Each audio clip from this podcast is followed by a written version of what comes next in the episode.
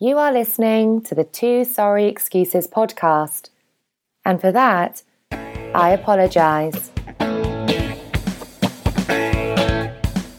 But um, I was telling BP that if at any point during the evening I complain of a heart attack to remind me that I'm not having a heart attack. I don't really recall that. Was that on Sunday night? Uh, like, He, no, it was at dinner. It was a, oh, when we were at the night before the actual night we were celebrating. Yeah, so a couple years ago, I got diagnosed with this, like, I don't know, this is like viral infection or something. It's basically the same shit that causes the cold sore that I get, the um, the Epstein Barr that I got tested positive for. What's Epstein Barr? It's mono, Oh, mono. and it's basically can be traced to the Bell's palsy. It's just some type of virus. Well, yeah, I remember when I had Bell's palsy, they said it was probably some. They weren't even like. There's so much uncertainty on Bell's palsy. They theorize that maybe it's a virus. Yeah, so it the the best guess is it's all this connected virus that um, comes with stress. And if you think about it, all three of those things are always um, exacerbated by stress. So I went to the hospital one time. Oh, you haven't been running around kissing anyone? That's the one thing I can rule off. Rule. Yeah, check off my list. Um, but I went to the doctor a couple years ago because I thought um, I had the flu because I had like de- debilitating aches and pains and it was brutal. Uh-oh. And he was like, "Nope, listen, it's just a virus. It's going to run its course." Just a virus. And every once in a while, every, you know, eight months, year or so, I get like this killer stiffness in my back and my neck. Well, this time it started um, to to present itself in my chest. So it took me a while. It took me a day or two. I thought I was having a heart attack, but then I realized. Remember a couple episodes ago, I was like, I think I'm having a heart attack yeah. that's when it started. Um, but it's not. It's just this. It's just this viral thing. But it's a pain in the ass because it's it's really like I don't say it's really painful, but it's like it's like having a killer killer stiff neck all the time. But now that it's in my chest, so when we were in Boston. I didn't want to tell Reardon because he'd be like, "Dude, you got to go to the hospital. You got to go to the hospital." yeah, of course. And I didn't want to tell Mike Peters because he'd be like, "Quit being a pussy." but I told Brian. I would have added more to it, especially after all the fucking hijinks with Carla that Oh, day. exactly. Exactly. So I just said Yeah. to BP, I said, hey, listen, man, if I complain about having a heart attack, just remind me you're not having a heart attack. Have another vodka grapefruit. You'll be fine. And that the rest of that weekend, I felt great. And then I went down to my sister's and I felt great.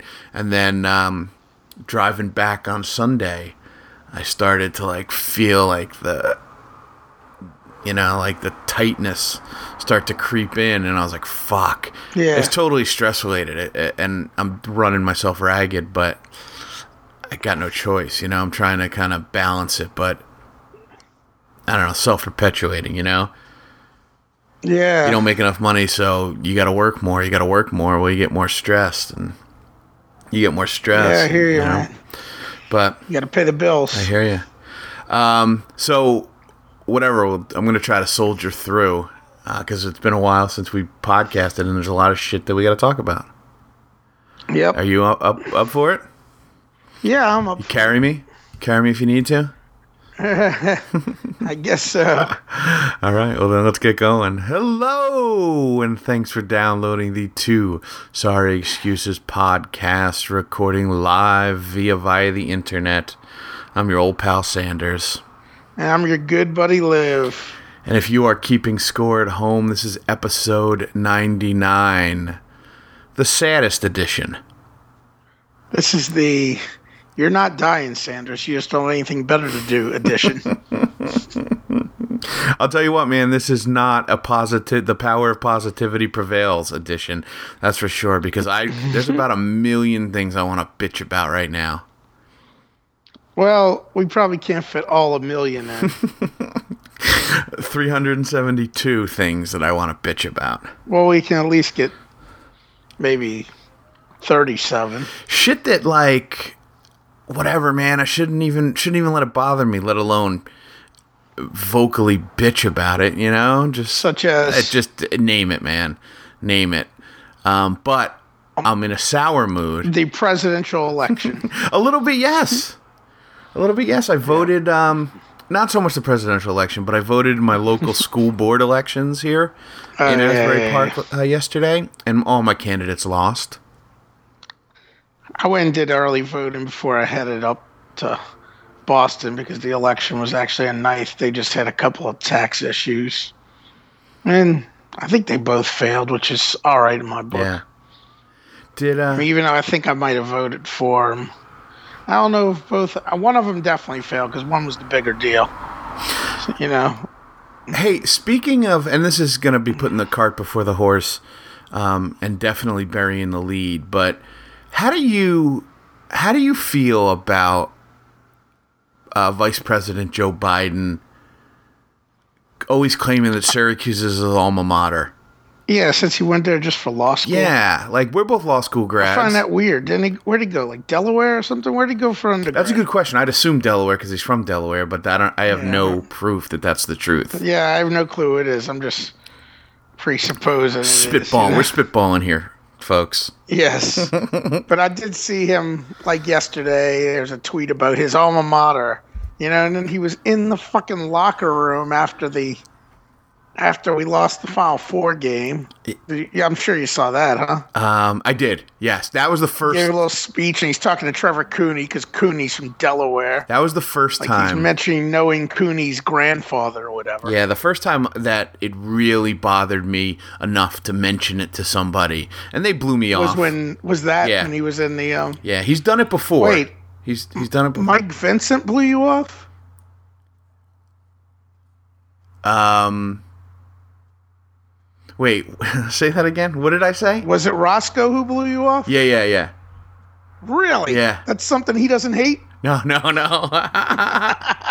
Which is funny. I'm gonna see if I can track him down later this evening, um, and maybe maybe we'll introduce a new segment this week, uh, as we're we're apt to do every once in a while. But um, yeah, I've heard him do it before, but it never really bothered me. And then during the Final Four, I was like, "Hey, man, doesn't that bug you?" And he's like, "Nah, it's cool. Doesn't bother me." But I mean, it doesn't bother me. That's what bothered me more was when he called it his alma mater yesterday. yeah, Because it was yeah, always yeah. understood that, like, yeah, he went there for law school, but oh, yeah, he, he's got a BA from the University of Delaware. But claiming it as your alma mater, I don't claim Loyola as my alma mater. Yeah. It's where I went to law school. Exactly. When somebody says, well, you never go up to somebody and go, hey, what's your alma mater? I mean, you go, where'd you go to school? And I always say Syracuse. And I basically stop the conversation there unless they say, where'd you go to law school? Yep. Because that's how I identify. I self identify as an Orangeman. Shit's gone down Asbury Park. Oh, man, yeah. I hear those sirens in the background. Win- windows are open. So for the next, I would probably say I figure you got pleasant weather up there. 18 episodes or so, give or take. You know, we do about three a week. Uh, for the next 18 episodes, you will you will hear the sights and sounds of of urban Asbury Park, the city Nice. by the sea. Yeah, and you know it's funny. Like, um, I was talking to Jordan once, and I, you know, like Jacob and Jared, uh, the two other guys I used to work with. Well, I still work with Jared, but Jacob now has broken off. They both went to. They were double LSU guys. You know, LSU undergrad, LSU law school. And I, I was talking to Jordan once about it. Jacob was bitching me about how LSU Tiger Stadium, like uh, the law students' seats used to be a certain place in the stadium, then they jacked them over, you know, because they always are jacking the students over, moving them over at Tiger Stadium so they can get more um, expensively priced customers into the stadium, Right. you know, and and uh, and he was like, well, fuck the Jordan was like, fuck the law students, they don't really count, they didn't, they're not. They're not the students. I was like, well, these guys are double. He's like, he's like, yeah, yeah, I understand that, but you know, that's how he views the law students at LSU, you know, and and he went to Loyola with me. You know, we all claim the undergrad school is your school. You know, it's true. Like I don't look at the law students like if I went to a major school for law school, I wouldn't have thought that's the same, you know. And while I was at Syracuse, I wouldn't have thought, oh, these law students are the same as us. No, they're people that went elsewhere where they had their formative college years. You know, You know, it's funny because um, Thursday of uh, of senior year, both first and second semester, um, I'd go and I'd hang out at the bar. I don't know after like an eleven thirty class or something, and I'd meet a bunch of people for lunch, like random dudes who um, we didn't hang out with often. A couple guys might have worked at Faegan's. A couple guys we you know I knew from class or whatever. Uh, Eric the runner was was in that group. Eric Levereau, yes. So that that quality, that class of individual, you know. Um, yeah, that class. So we would sit and we'd have you know a bunch of drinks, and it would go on probably till eleven o'clock at night. So it was a twelve-hour bender. But probably three o'clock or so on Thursday, a bunch of law students would come in. They'd saunter in and, and post up by the. Um, Oh, I don't remember what they call the positions at the bar, but you know the part of the bar right by the new side Yeah, not yeah, yeah. service, but but whatever they call that little part of the area of the bar, and they would post up there like they were, you know, like with they were the cat's meow, and and You talking about like Eric the runner? and no, no, no, no, law students. Oh, the law dude. So I'd be hanging with with Eric the runner and and Bear and uh, Eric the runner. and a bunch of other guys, and these law students would come in, you know, and kind of make themselves home, which I guess, you know. I, I guess Yeah. they're they're living there. They want to make themselves home, but it was, I- and you know, n- once I went to law school, I got a better appreciation for what tools these guys were yeah, because y- you know 90% of the people that you engage in you know some type of relationship in with law school in law school you realize that I don't know, they probably didn't really enjoy their undergraduate experience as much as we did. That was from my perception anyway. yeah, yeah, yeah. So, Oh yeah, because you got a lot of people like the gunner types. what's that? The gunners, Yeah. like in law school, the high achievers. Oh, yeah, yeah, yeah, yeah, yeah, yeah. Yeah, exactly. The gunners, the ones always raising the hands. So there's people that was like, you know, come into law school with a friggin' 3.8 undergrad GPA, you know, like it's, I don't know. Yeah. So by third year law school, I assume that's what you're talking Exactly. about. Those type of people. Exactly. So by third year law school, they're you know they've kind of they've kind of coasted. They're they're they're they're ready to be done. And third year law school is kind of a joke anyway. Yeah, it's it's a waste. Law, the whole of law school is a waste of money and time. To be honest with you, it's nothing they they couldn't teach you to do through an apprenticeship, which would be, which is what being a new lawyer, even a lawyer as I am today, friggin' six years out, it's the same shit. You know, Right. Right. like it's stupid. Nothing. I mean, all that law school taught you was how to pass the bar, and all that the bar was was proving that you went to law school. I mean, really, you know, So true. like it's it's so stupid. so true, You know? man. So true. But so that's you know that's my perception of the law student, and and when Joe Biden claims Syracuse as his alma mater, it just bugs me. It feels like it's robbing me of a little bit of my identity, a little bit of my experience. You know.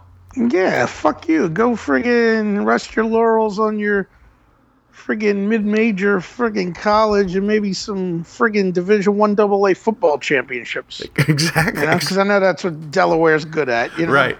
Right. Go friggin' rub shoulders with Joe Flacco. Right. or uh, Delle Donne. What's her name? Oh yeah, yeah. That one that was the uh the star a few years ago. Yeah, she went to um, she went to UConn, and then transferred. Uh, Elena was first- Delle Donne. Yeah, she was from Delaware, and she, but she didn't want to. So they were good for a couple of years because of her. Yeah, exactly, Yeah. exactly. So, um, take that, Joe Biden. Yeah, I remember when I was a freshman. Yeah, I lived in BB, and yeah, you go to Brockway Dining Hall, and you know, law school is right near there. You know, like it was up those hamster steps right there. You Oh, know, you're right. I didn't realize it was that close. I had a couple classes in there. That's where the uh, infamous Lawrence Thomas um, confrontation occurred. Oh, you you had a, you had classes in the. I never had a. class. Oh, I did. It was great. I loved it because it was brand new at the time, and Yeah, yeah. I remember the law school was fancy and new. yeah. So go ahead. But um, but they had these, and they were always weird because we were freshmen. And they had these two law students, and sometimes they might have been with their girlfriends or whatever. But they lived right near there. But they had like a a meal plan or something for Brockway, and they were, uh, you know, because I they were both like jacked up bodybuilding type of dudes, and I think that's why they got the meal plan. You know, because those type of dudes are always taking in like ten thousand calories a day. and I remember it was just such a weird thing because you'd see them in there and they'd be discussing all their law stuff, and it was like they were so much older than us, even though they might have only been twenty three at the time. When you're an 18 year old kid fresh out of high school, those dudes look like they're ancient yeah, absolutely. compared to you. Absolutely. And I'm sure we looked like babies compared to them. yeah. You know, and I I remember always thinking it's so weird. It's like, who are these dudes? It's just, I was like, oh, they're law students. It's like, really? And they they come and hang out Brockway? That is weird. yeah, yeah. They were both jacked. I think that's why they had the the friggin' meal plan because you go in there and you could get like, you know, you could load up and friggin' all kinds of shit in there. right.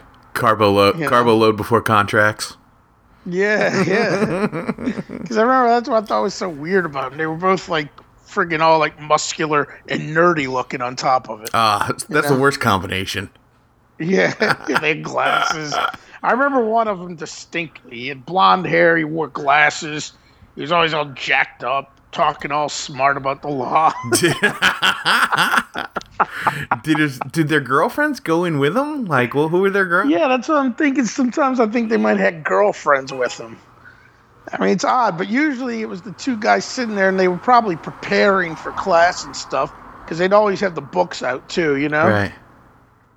I was like, this is weird. You this really people come to law school and they get a meal plan, You, but they would only, you know. it's really funny because when I went to, uh, but right, but right before I enrolled as a freshman, um, the, I don't know, like housekeeping or something. One of the departments sends this, um, sends you like a list of things that you can have. And one of them was sh- uh, like laundry service for your sheets yeah, yeah, and my mom's a real big like at the time she was like almost OCD caliber in terms of cleanliness especially of sheets like she would change she, you know as kids she would change our sheets like every 3 days. Yep. so when I was going away to college her biggest fear was that I would sleep on sheets for you know for 9 months. And she insisted that I get the the uh the what's it called laundry Uh, service yeah, my mom did the same thing. You had to go to a little locker in the basement. right it was such a waste of time and i was the only Yes. guy and I never did it. either did i and i was the only guy i would have probably changed my sheets more often if i had a couple pairs of sheets Yeah. but these were fit they weren't fitted i had to learn how to do hospital corners yeah, yeah, it was terrible. I had to remember what day to go down. And like I felt like a loser because I had to get laundry service on my sheets, but nobody knew about it. Only I knew about it, but I still felt like a loser. yeah, me too. I hated it. I can only imagine what it was like to be a law student eating at Brockway Hall, Brewster Boland freshman. yeah, I don't know if maybe because you're so much older than everybody, you're not even thinking about it. You know, like you're like, I didn't go to school here. Fuck it. What do I care? You know. Yeah, maybe. Although I don't think I can recall one day in my entire life that I'm like, fuck it, I don't care what these people think.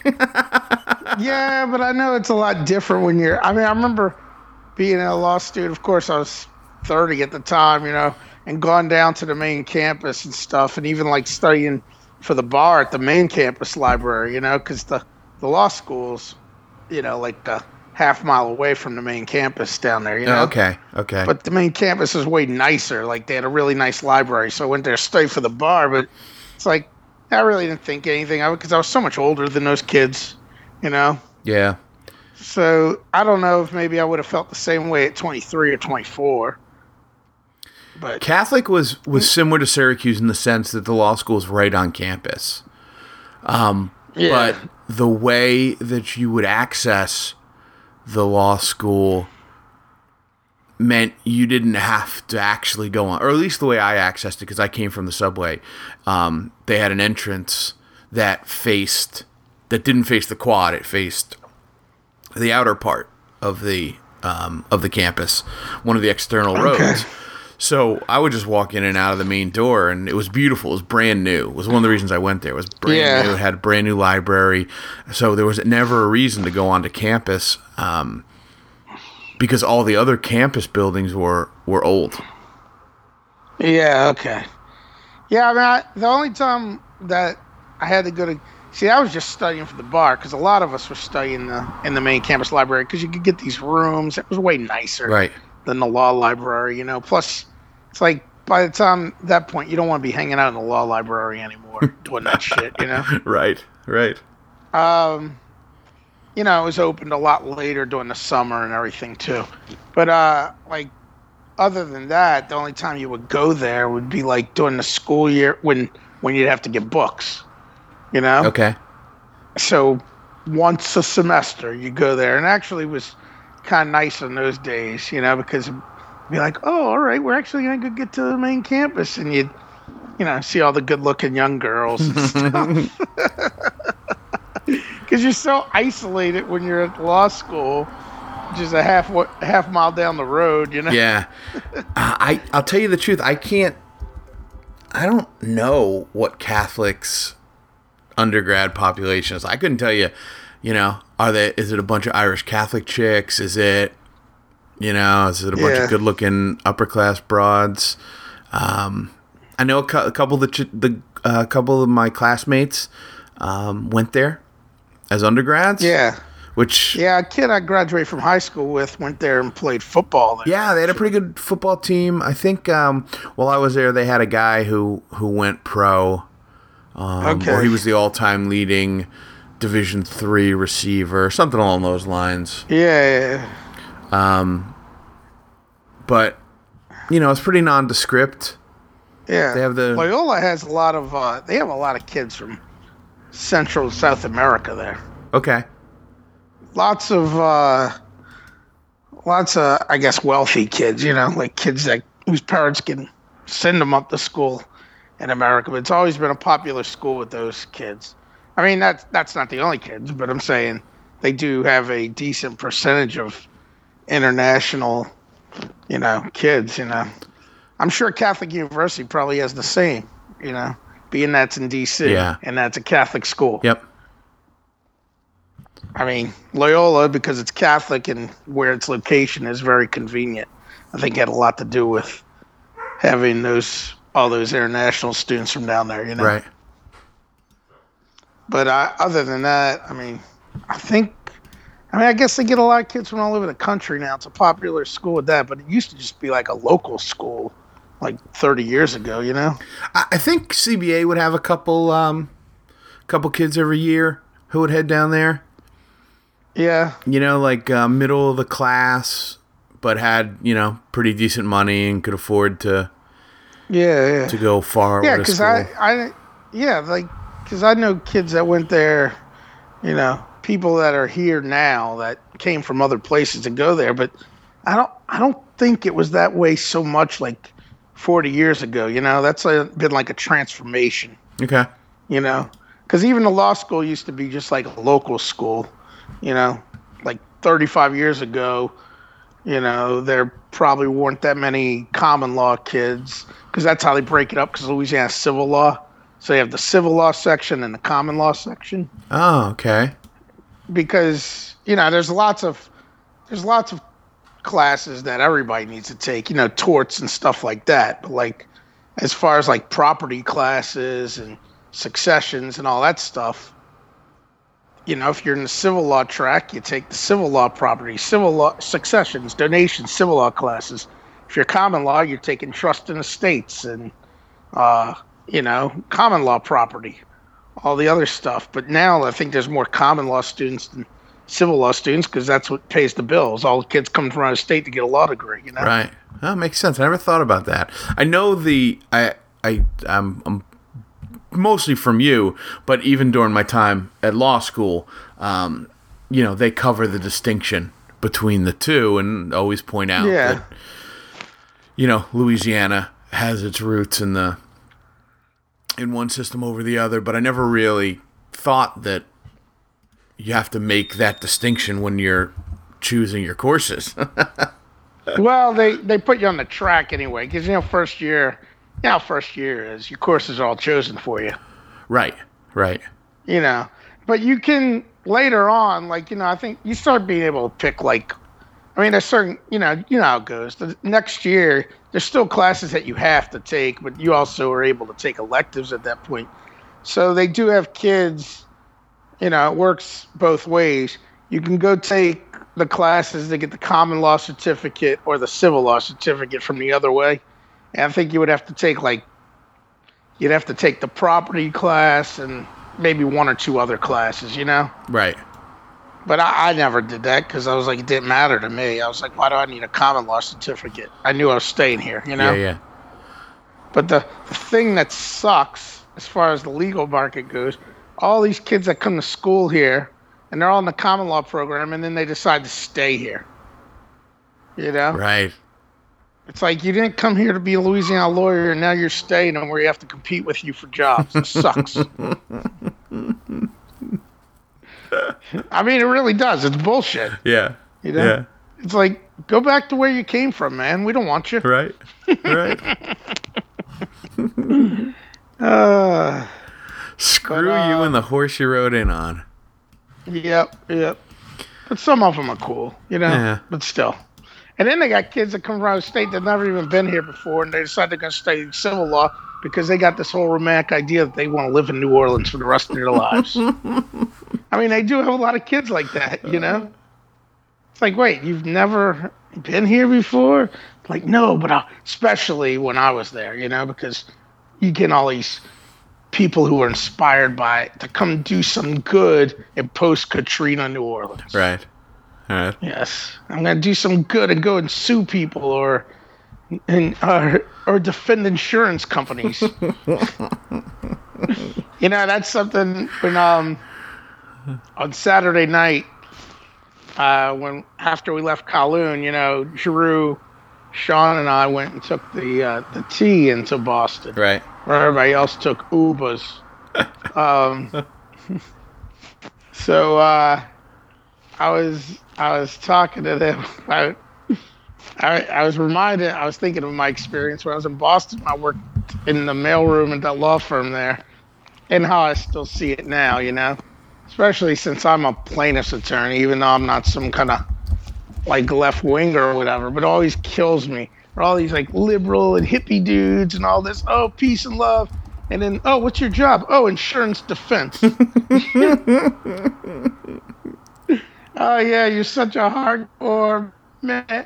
You know, down with the man. You work defending the fucking man. Right. You know Right. those people always kill me. And like, there was this old lawyer when um he was a big partner at that law firm I worked at in Boston.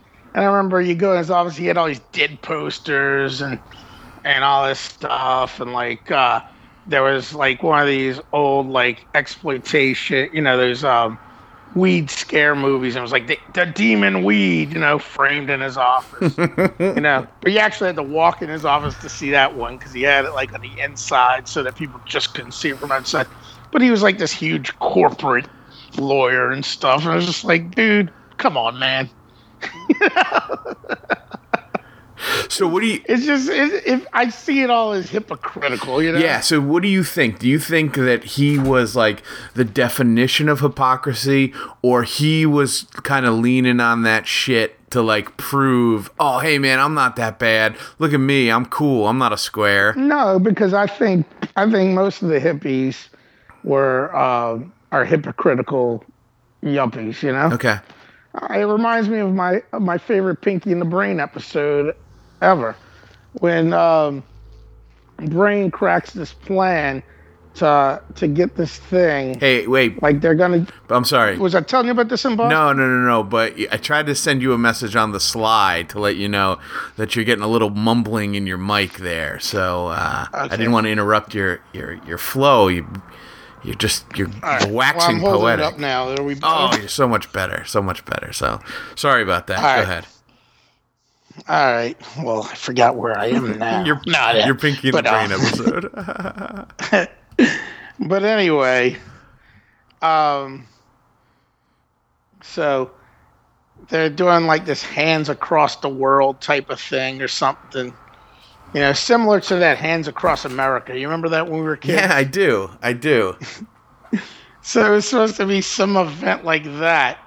And what Brain was going to do, he was going to send some type of signal that would connect through radio waves off of all the wire of all the braces of all the kids' uh, braces that were in the hands across the, the world thing or whatever it was Okay. and then they would they would become his minions, do his bidding, and help him take over the world. and Pinky's like, "How are you so sure they're all gonna have braces?" He's like, "All hippies have braces. Hippies are the spoiled children of the middle class." Uh, When uh when was Pinky and the Brain popular? When did that come out? Like the early '90s, I think. So early 90s. Okay. Yeah. So Are you looking it up now? No, no, no, no. I'm just because I'm trying to figure out like why didn't I connect with Pinky and the Brain? I didn't connect with the Animaniacs either. Yeah. What was that the same time period? Yeah, it was around the same time period. So I I've always been a bigger animation guy though. Like just like Brian bitching that night on Sunday. You remember about how we had to watch all the cartoons? yeah, yeah, yeah, yeah, yeah. I don't know what the hell else he went to watch. it's the best shit there is on TV. Of course, I cut the cord. You know, but even when I had hundred channels, that was the best stuff on TV. Was friggin' Simpsons and that stuff on a Sunday night. Right. Um, I mean, there ain't that much going on Sunday night. well, I'm sure at this point Fredo knows that we went up to Boston to celebrate uh, the birthday of Brian Charles Peters. don't tell Fredo. but um, that's the second time we've mentioned our trip, so we might as well we might as well introduce it properly. Um, yeah. so you showed up to Boston. This is like the worst surprise party that's ever been planned in the history of surprise parties. It was a surprise Well, party without a surprise. Yeah, because apparently, uh, as Carla said, the dinner never was a surprise. I'm like, really? I was like, him going to Kowloon wasn't a surprise, but who was going to be there was supposed to. Yeah, yeah. I guess I don't. It was posed to me as a as a surprise, like full out walk in, jump out behind the planters and yell surprise. Well, I didn't even think that. Like, my view of how it was going to be once we got to the restaurant was going to be he was going to show up and we were all going to be there. Or not we, like y'all, because I would have already been there. Right, right, You know? right. But I think she had already blown that, I guess. You know? Yeah.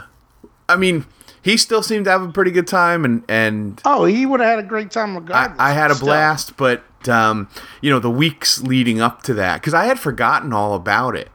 She sent out a uh, save the date to me via text like months and had months in advance, and you had brought it up to me to say, "Hey, listen, you know." Carla's planning this deal. It had been in my calendar for a long time, but I totally forgot about it. And um, uh, until like the last uh, you know few weeks when you were you know kind of planning your your trip and, and, and talking through the details and whatnot Yeah. so in my mind it was always a you know a big surprise party a gala Yeah, yeah, yeah. because soaps i went to soaps a couple months ago and that was a jump out behind the planters Well, yeah, that's what you're gonna do if you're gonna have it someplace like, you know.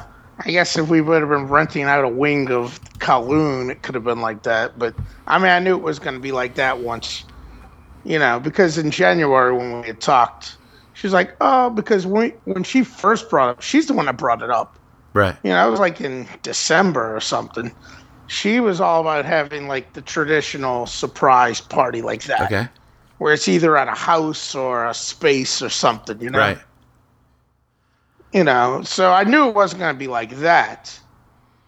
And I knew Kowloon wasn't a surprise. But what I thought it was going to be was, was okay, let's go to Kowloon. And we get there, and all of a sudden, oh, there's a table with 15 other people. You know, and she's like, well, that never was a surprise.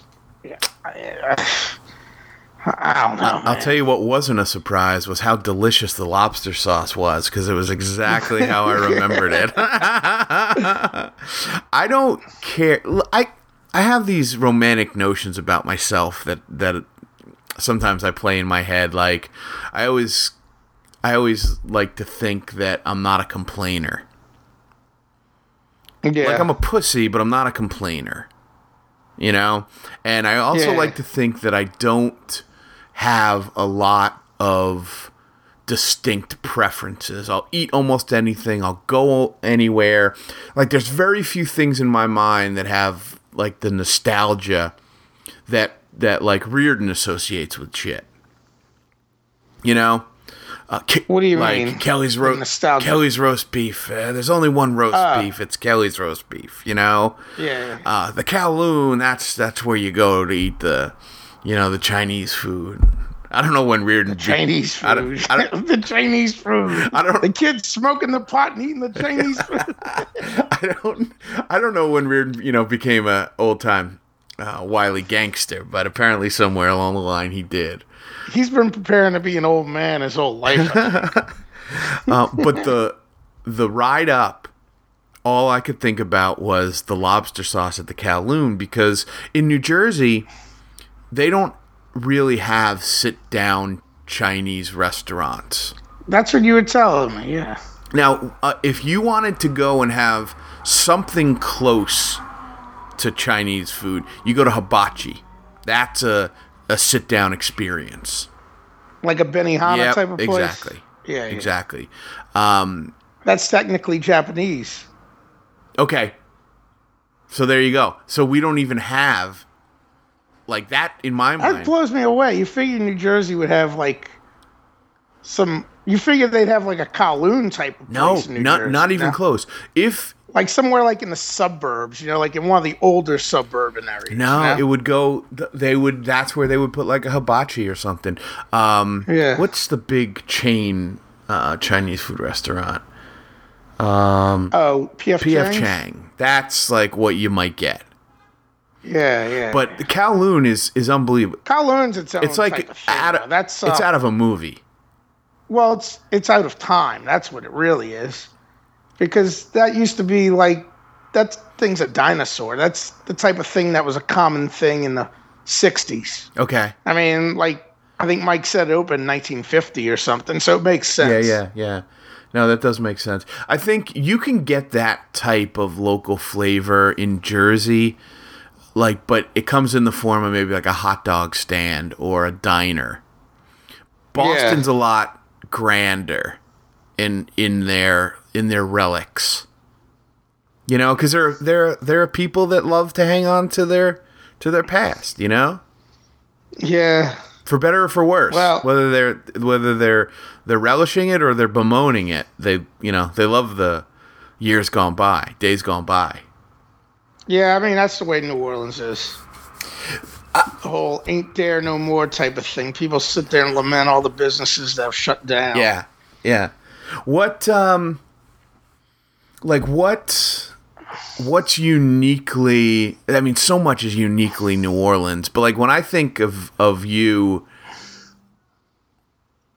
like putting yourself in that kind of Mike Reardon mindset, it's like snowball. That's the thing that comes to mind. Like you're going out to get a snowball. Like you know, Yeah, Snowball's a quintessential type of if you were gone for a long know? time and landed in New Orleans, maybe like one of your first stops on the way home would be, "Hey, let's swing by so and so snowball stand." Yeah, I mean, I might go to Sal's because that one's down the road from where I grew up, you know, and it's it's open the latest it's the one I've been gone to my whole life, and it's always convenient. It's never Like you don't have to sit in a 40 minute line ever to get one. You know, it's that's where I'd probably go. Sal's. Yeah. See, when Reardon was was down in Curacao and he'd go home, you know, he'd talk about, I want to land. Uh, after I land, we're gonna go to Revere. We'll get a Kelly's roast beef. Um, then we'll go home. We'll take a nap, and then I'm gonna go to Kowloon. Yeah, okay, yeah. I mean, that's his place. Yeah, I get that. And it was the first time when I was living up there with Sean and Mike was down in Curacao, and you know I'd go over the Reardons, and and you know that's kind of when I really got close with like um, you know Mr. and Mrs. Reardon, and and I became friendly with Kristen, and she had the two little kids at that point.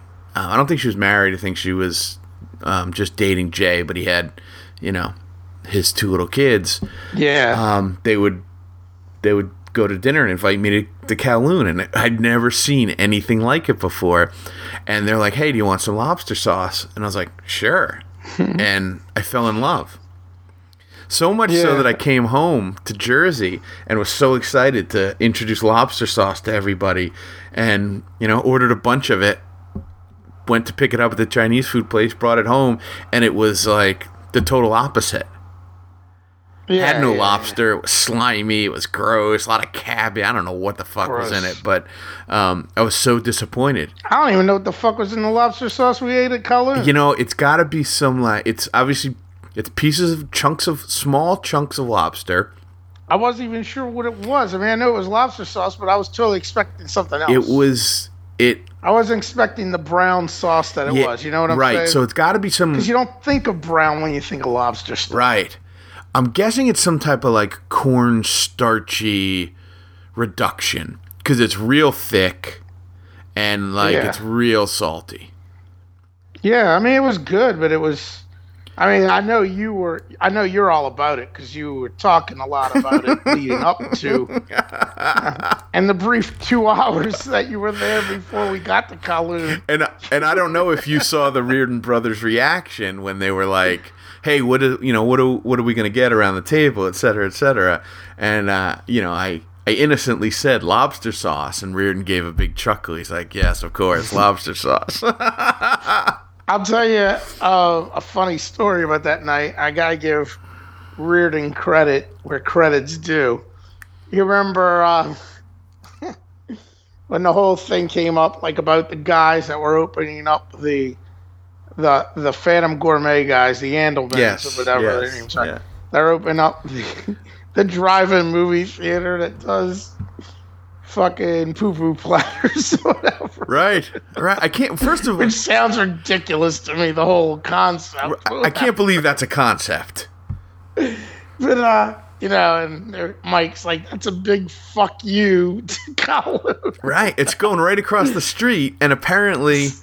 apparently that was where uh, so Eddie Andelman is was like a big time Boston sport radio talk show host and you know probably ate there as a celebrity you know and probably brought his kids there all the time Yeah. so true man big fuck you to the Kowloon yeah. So, um, so I was joking about big fuck yous, you know, what else is a big fuck you? And then Mike uh, Peters started talking about his, uh, his, his restaurant came up, you know, someone was asking about his restaurant. I was like, oh, uh, who's your, your new restaurant gonna be a fuck you too? and, uh, and Ruda says, oh, to the diners.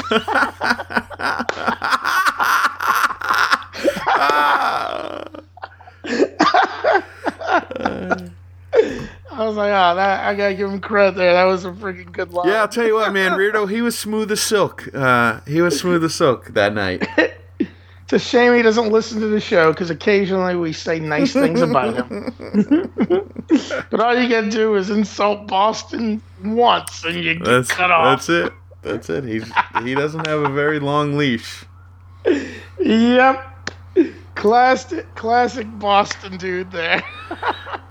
You make one slight comment about it and it's, you're done. uh, you can praise them 99 times, make one negative comment, you're done. But uh, all in all, man, a good time. I had a really, I had a blast. Yeah. Yeah, it was a great time. I mean, at at some point during the during the weekend, I'm sure Brian thought that I was busting his balls uh, with the platitudes that I was giving him, but um, really, his the the dinner was great. I thought that was like a, yeah. You were saying everything was the best ever. It really everything. was. Maybe it was my mindset. Maybe I hadn't, you know, I hadn't had a break in a couple weeks. Um, Yeah, I think it was the company. and and especially the company, but just the combination from one element to the next. Like dinner was great, but not over the top. Then we went out in Boston, but it wasn't a killer night out. We, you know, we stayed up to three o'clock, maybe three thirty by the time Duff left. But we were just shooting darts and shooting the Yeah. shit. You know, I hadn't and I played the best dart game of my life. unbelievable. You were like a Rain Man of darts. Yeah, that's never happened before. It hasn't happened since. Primarily, hasn't happened since because I haven't played darts since. But And I good chance since is going to be a long time since I never played darts. I like darts, and I consider myself a decent dart player. I would say six out of every ten times I play, I'll win. Okay. Well, I was surprised how terrible Duff and Mike Peters. Yeah, but you know what? You know what? Those two guys, they got bigger fish to fry than throw darts at a board. You know, yeah, they weren't. I guess. They've never still, been- I was surprised how inept they were. They've never been the dude standing at the bar with nothing left to do but throw some darts. Yeah. I mean, I'm not a guy that likes to hang out at a bar and throw darts, to be honest with you. right. Because cause I find it, you know, like a distraction from doing what I actually want to be out for, Right. you know? Well, that's that was exactly my point. Is that No, I know, I know. That's what you're saying. I'm just not successful as them. right? Right. But like, um, but but yes, that's exactly the same thing I'm with. I don't want to sit.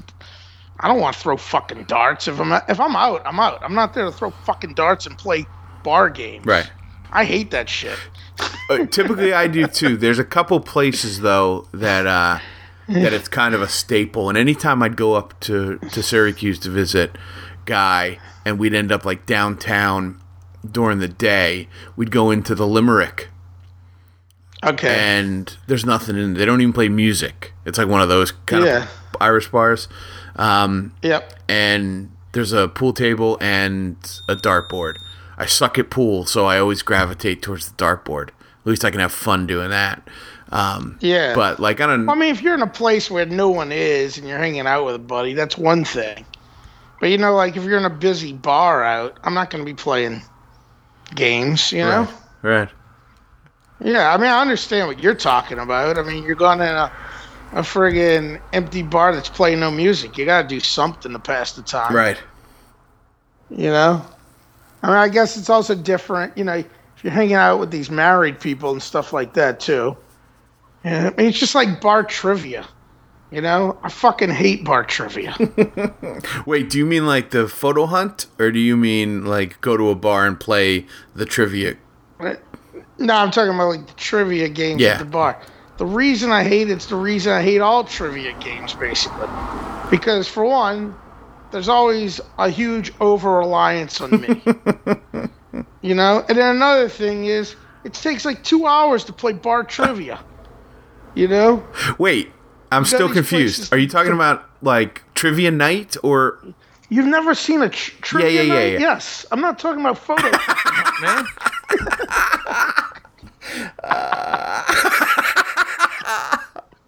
if I was talking about photo hunt, I would call it photo hunt. Damn it. in it! New Jersey, and I'm sure in other states as well, but apparently not in New Orleans, there's a digital trivia game that, Yes, and that game's fine because it ends in ten minutes. well, The, the, the machine that has photo no, hunt and no, also no, has no, no, no, no, no, no, no, no. Oh, NTN, the National Yes. Trivia Network. They had that here 20 years ago, and it used to be in this one bar. And for a while, it was popular, and then I didn't see it anymore. I thought that it just faded. I just figured that it No, you can away. still find it at bars here. All right, yeah, I used to play that when I go out. You know, because you get it at your table, and I, I'd Right, play it. Mm. You know, that was like years and years ago now. I'm surprised that that's still yeah, a still thing. a thing, man. but yeah, they had a monitor Yeah, up and there. you know you could you got the quicker you answered it, the more points, but Yeah. you could everybody could answer it correctly, etc. I was talking about the uh, Not that. trivia nights they, that are so common at bars now. the hipster hipster trivia night. Yeah, and it all takes way too long. And I mean, usually I've I've been to a few of these nights at certain other places and generally we finish well, but it's like I just hate being stuck on something, you know? Yeah, you, know can't get I'm up, saying? can't move around, you can't. Can't fuck around with your phone. But it's like it's like really I'm stuck here for 2 hours, you know? It- and they break it up in rounds. I'm like, why can't we just fucking do it and get out of the way? Just give me a fucking test and we'll end it. Hand it.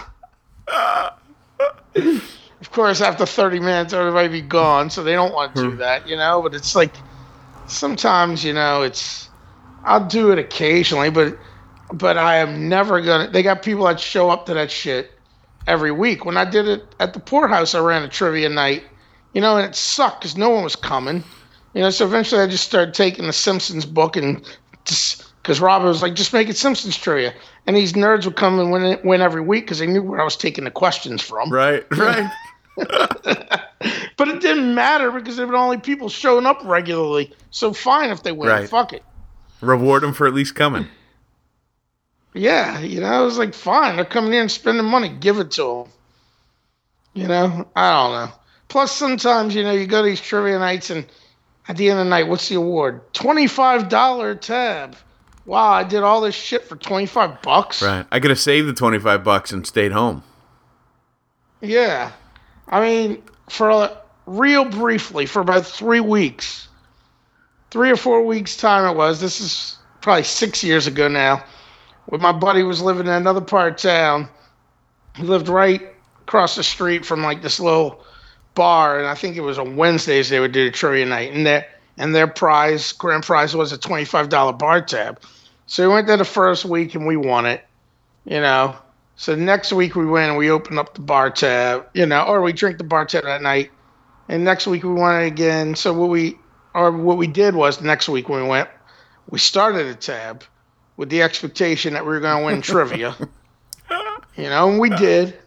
So then we did that again, but then I never went back Right, again, you know? right.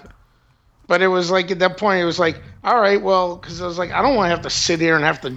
I never come to this bar. I don't want to sit here after playing trivia and then drink my twenty five dollars worth of beer. I love you're such a tortured trivia soul. Well, oh, I used like when um, hell was that? Like when I was up in Syracuse, like that summer, I remember, like uh, after I graduated, you know, hanging out like with, or it might even been eight. Uh, occasionally, I would hang out with like Guy and Ben when they were living Right. together, you know. And they'd be like, "Let's play Trivial Pursuit." We're like, "Okay," but then the game, not just with them, but other people we'd play with up there, it always, it would always, it wasn't about the other people winning the game as much as it was about defeating me and seeing how long it could take to have me win. You know, because I was always in the middle hub before anybody else even had all their pies. Right, filled, You right. know. And um, and and you know they get to choose who get who what the subject is at that point, and they would always choose science and nature because it's my weakest subject. You know, it's like eventually I'm gonna get one of Right. them right. You know, I always Right. won, but it's like shit's not fun when it's like that. You know, Uh, that's great. it's like this isn't fun for me. The fact that it's me versus y'all, yeah, it's awesome because I fucking kick all your asses, but still not fun. you know. You don't know how hard it is being this smart. well, really, here's what I, mean- take from that: is you should ha- you should stop hanging around with a bunch of dummies. Ah man. No, what feels good is when you go to a place full of a bunch of people who all think they're smart and doing better than them, like at the college Jeopardy right, trial. right. You know, when I was there and I was surrounded by all these kids who were all from Princeton and friggin' other Ivy League schools and hoity-toity liberal arts colleges, you know, and and I remember sitting there before the test in that ballroom at the Hilton, I believe it was, Right. in New York City. And I'd never been to New York City on my own as an adult until Okay. that time, you know. And then the night before, I think the Yan- the Yankees had won the World Series the night before, the first time since like was it 1978 or 1980, Yep. whenever Yeah. it was, you know. And uh, and you know, I was just taking it, and I, and I even went home relatively early, like 11 o'clock or midnight, right after the game, just so I could be rested and ready the next day, since the test was the next day. But um, but I mean, I stayed out for them to watch them win the World Series, just because where in the hell else are you going to be in that type of setting, you know? Uh, but I didn't go to time like Steve and Shaggy. They were all hanging out down Times Square and all that stuff afterwards, where everybody was going nuts and climbing on light poles and all that Right. shit, you know. But but I was like, I gotta be home. I gotta wake up in the morning for this thing. But so we're sitting there before, and all these kids like, well, what'd you do last night? Blah blah. Oh, I stayed. I was studying. Blah blah blah. And they're like, what'd you do? I was like, oh, I went out, man. I'm like, I'm in New York, and I was like, in the Yankees won the World Series. That's kind of cool, you know. and I remember they looked at me like, especially the little Asian Princeton girl. She's like, really? Like they looked at me like I was a fuck up. I was the guy from Syracuse, you know. I was at the school that wasn't even on their radar, you know. You know, maybe it would have been a safety school for Right, these guys, right. you know. So then they, uh, so then you do the test, and then they, they're like, all right, we grade the test. The two producers, and they're like, all right, we're gonna start naming names.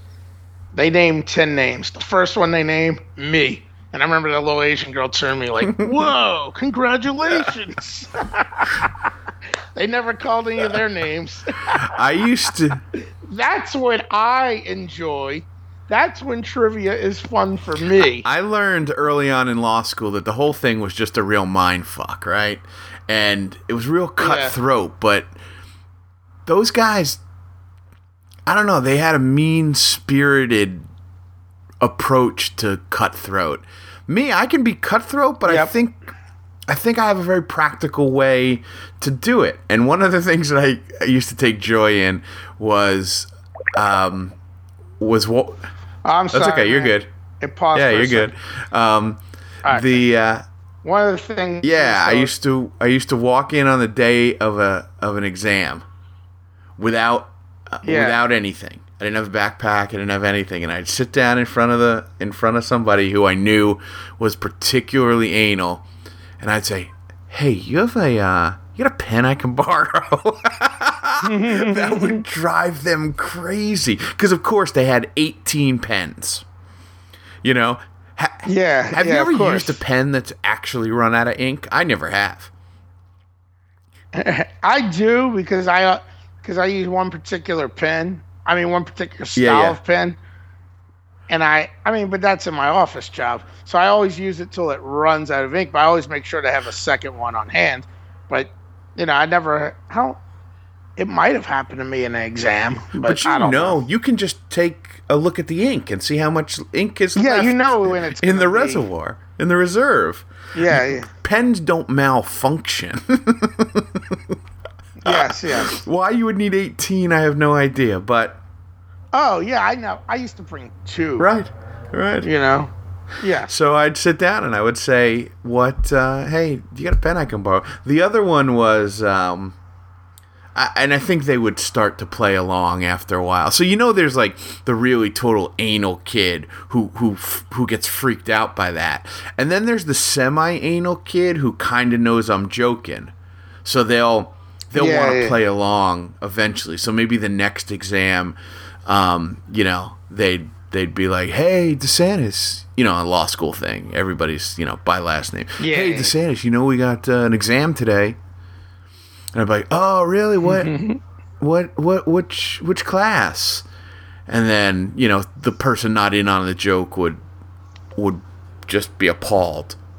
You know, forget that I didn't have a pen, but you know that I didn't know which class. You know, had the exam. Meanwhile, I got into the same law school you did, douchebag.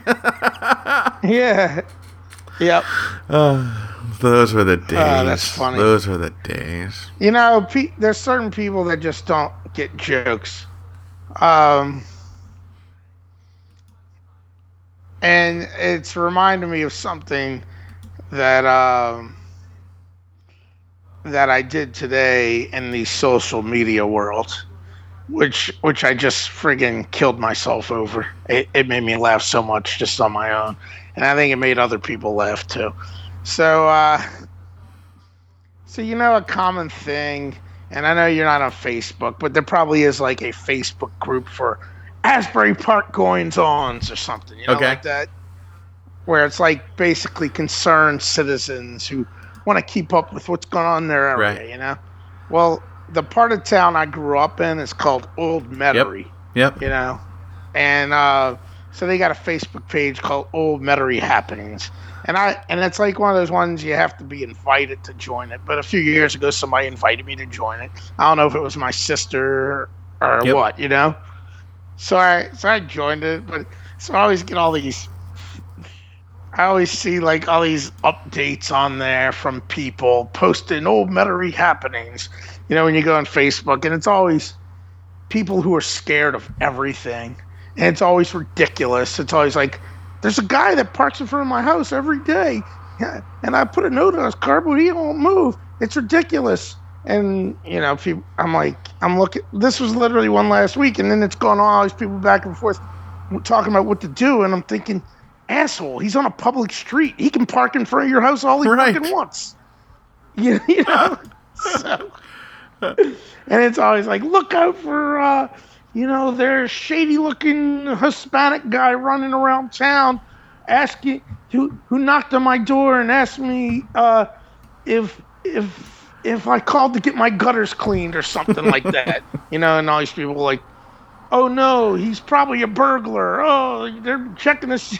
You know, all this shit going back and forth. And there was a string of burglaries in the area recently, but it ended up being two white scumbags. Right. You know, but but uh, so anyway, you know, today on the I really got to find because so the this one guy who um, my mom and his mom were really good friends because they both had like my mom had six kids these people had eight kids you know so they all these kids we all know and one of them manages a bar on Metairie Road now and he had posted something and um you know I was actually very thoughtful you know about uh the status of uh of old Metairie because everybody's always freaking out about the crime. Oh no, the crime! And he posts this whole thing about, you know, how he had spoken to the old the bar he works at used to be a. It's been a bar forever, but it was a different bar 50 years ago. He spoke to the old owner years ago, and the guy was basically telling him about a hurricane in the 40s, and there were looters, and uh, a couple of people were actually shot in Old Metairie. And his point was, you know, crime's not any worse now than it was then. It's not Mayberry, you know. There's always been shit gone down here. Quit acting like the area's getting overrun, you know. And because it's Right. true, so I so I got on there, and I did get in the comments, and I was like, that may be true and all, but there's a guy who walks past my house every day around 8:45 a.m. and walks past in the other direction around 5:15 p.m. every evening. How can I make him? How can I make him stop? I've left him polite notes, but he keeps passing by my house every morning and evening. Should I get the authorities involved? He's really becoming a nuisance. Because that's. and there were most of the people definitely got the jokes. Loads of people were commenting on people I don't even know. But this one woman in particular, she clearly didn't get the joke. You know, first she's like, talk to him, ask. He may have a story you might like. I responded, no, he's scary. He probably wants to rob me and murder my family. and all kinds of people, including some people I know and other people I don't know, are just like responding to it. And then the same lady later on, after all these responses, that it's clear that it's a joke. She's like, why not report to police and request them on your block at this time? and I just didn't respond. I was like, this lady's a fucking What is moron. wrong with people? Like the idea that she thinks somebody that passes your house that's probably going to and back from work. Unbelievable. Yes, let's call the fucking police on them. Yeah, can you be outside my house at 8:45 a.m.? Well, that that goes to show you the other side of that coin. How how entitled people are these days. You know. Yeah. Well, one of the, this girl who went to uh, grade school with me, who's actually an attorney like me, she she she she was responding. She's like, I can't stop by laughing, but laughing. But then she sends me a message later, and uh, and I'll tell you what I responded to in the message because this this is basically how I sum it up. Uh, you know, she she sent me a message. She's like, so some people are taking your post and and uh and seriously and I can't stop laughing. Half the people in there have their heads so far up their ass they can't see straight. Not sure how I even got on there. Uh, and I'm like, yeah, this lady's really killing me. The one who's who keeps who who who told me to call Right, the police. I was like, she's actually she's exactly the type of person I'm lampooning, but she lacks any sort of self awareness to recognize it. She has to be one of the people that post in that group complain about the people who legally park on public streets or jog at unusual hours. The absurdity of many of the posts on there leads me to believe there are a fair amount of people who need to get out of the house once in a while, get a life, and quit being scared of everything. Because that's what it really comes down to. They get people, everything is a reason to call the police. Right. You know, it's like, oh no, this guy parks his truck in front of my. That that one blew me away. I was like, man, these. I don't even know why I'm on that. I don't live in Old Metairie anymore. I and the reason I don't even get rid of it is because it entertains me so much. Right. There's a tr- the train wreck factor, yeah. Yes, it's just like, holy fuck! It's like this is the shit that people are complaining right. about Right. you know and you know i'm sure there's one for your parents town that if you looked at it would really blow you away because it probably has the same sort of shit all these people who have comfortable lives who have nothing to worry about Well, you I, I know there's being posted by women who are kept women at home all day I know this. I know there is one from the town my mom grew up in, North Long Branch, because she'll. the The conversation usually starts like this. Um, you know, I'm on uh, the North Long, the Friends of North Long Branch Facebook page, right, Matt? And, and I say, yes, I know, because that's how every conversation starts when there's a lead into the Friends of North Long Branch Facebook page. and it says, well, Albert Valentino, you know, you know Albert. I, I, there, these are actually all people who I've heard of before, right? And then Yeah, yeah, you know, yeah. and then she'll say he went on one of his political rants talking about, you know, Donald Trump, blah blah blah blah blah. And then I know it's coming, and I wait and I wait and I hope it doesn't come, but without fail, it comes. There's a pregnant pause and a dramatic beat, and then my mom says, "So I said." And I'm like, nothing good comes of this. You know? I'm like, just let it go. Let it Oh, just let God. it go. But that's every town's got one, every you know, I think that's what the internet's for, man, for people to bitch about things. Yeah, I know. It's just ridiculous. That's like today when I heard that Prince died. You know, because I love how everything's politicized now. Everything is politicized. Yeah. You know, and I'm not even. I'm not a fan of the president. You know, but I'm not a fan of the friggin' Congress either. I'm not a I'm not Republican. I'm not Democrat. Right. You know. So, but but I do love how everything's politicized. So I had I I posted a status on Facebook just for my own amusement. It said, you know, I was like, since 2009, Michael Jackson's died, Leslie Nielsen's died, half the Golden Girls, Patrick Swayze, uh, David Bowie, Prince, and numerous other celebrities. You know, I'm like, thanks, Obama. Because, you know, like everything's politicized. I had not heard about that uh, the thanks Obama meme. Uh, until there's a Obama doing a thanks Obama meme.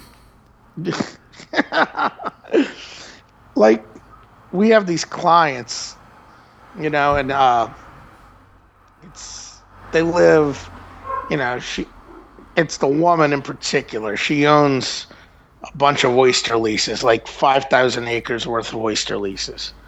Oh, I So, think yeah, I think I've actually I, we've actually talked about this. I think offline. Yeah. This is actually pretty interesting. Yeah, we might have. Yeah, yeah, yeah.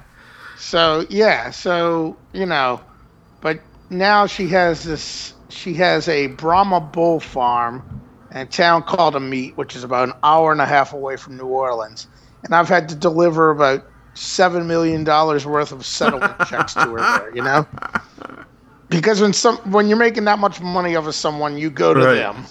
You know, and since I'm the low rung on the totem pole, I go to them. Right. you know?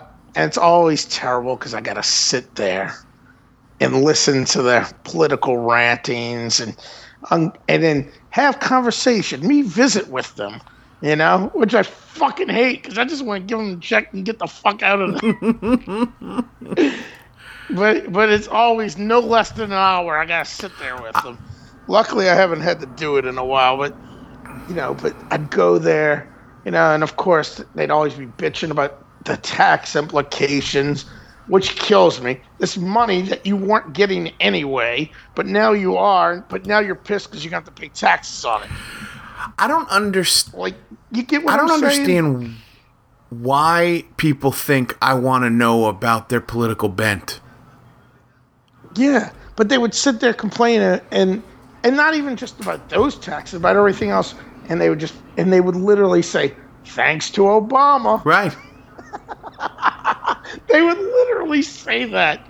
The husband and her multiple times. Thanks to Obama, and they were saying shit.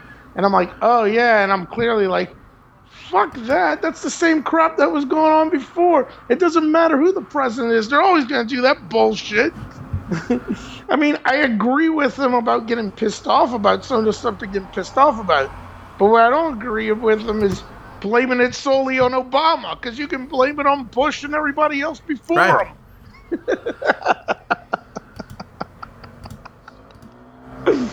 Uh, and that's one of the arguments I always get into with my dad. You know, my dad thinks me arguing with him means I endorse Obama. I was like, no, my point isn't that I'm for Obama. My point is that you should be blaming Bush too, because it's all their, they all do the same Right. shit.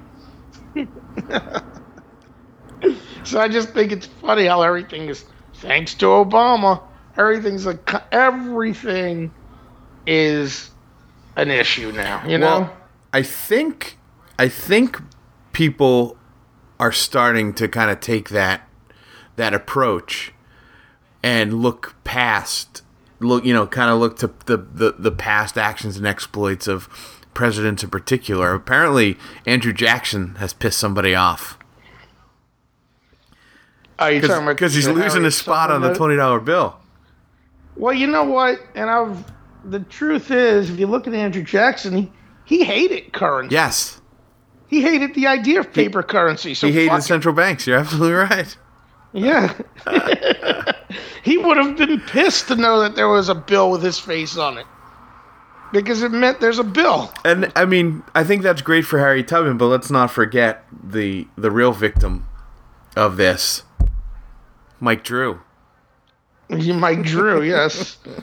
Well, he's just going to be. They're relegating him. What I hear is, even though the design won't be introduced to 2020, it probably actually won't be online until 2026. But there's, but Andrew Jackson's going to be on the back of the bill, though. Still, Oh, interesting. they're going to put him on the back somewhere. You know. But um, ah, yeah, the whole ridiculousness of everything, you know.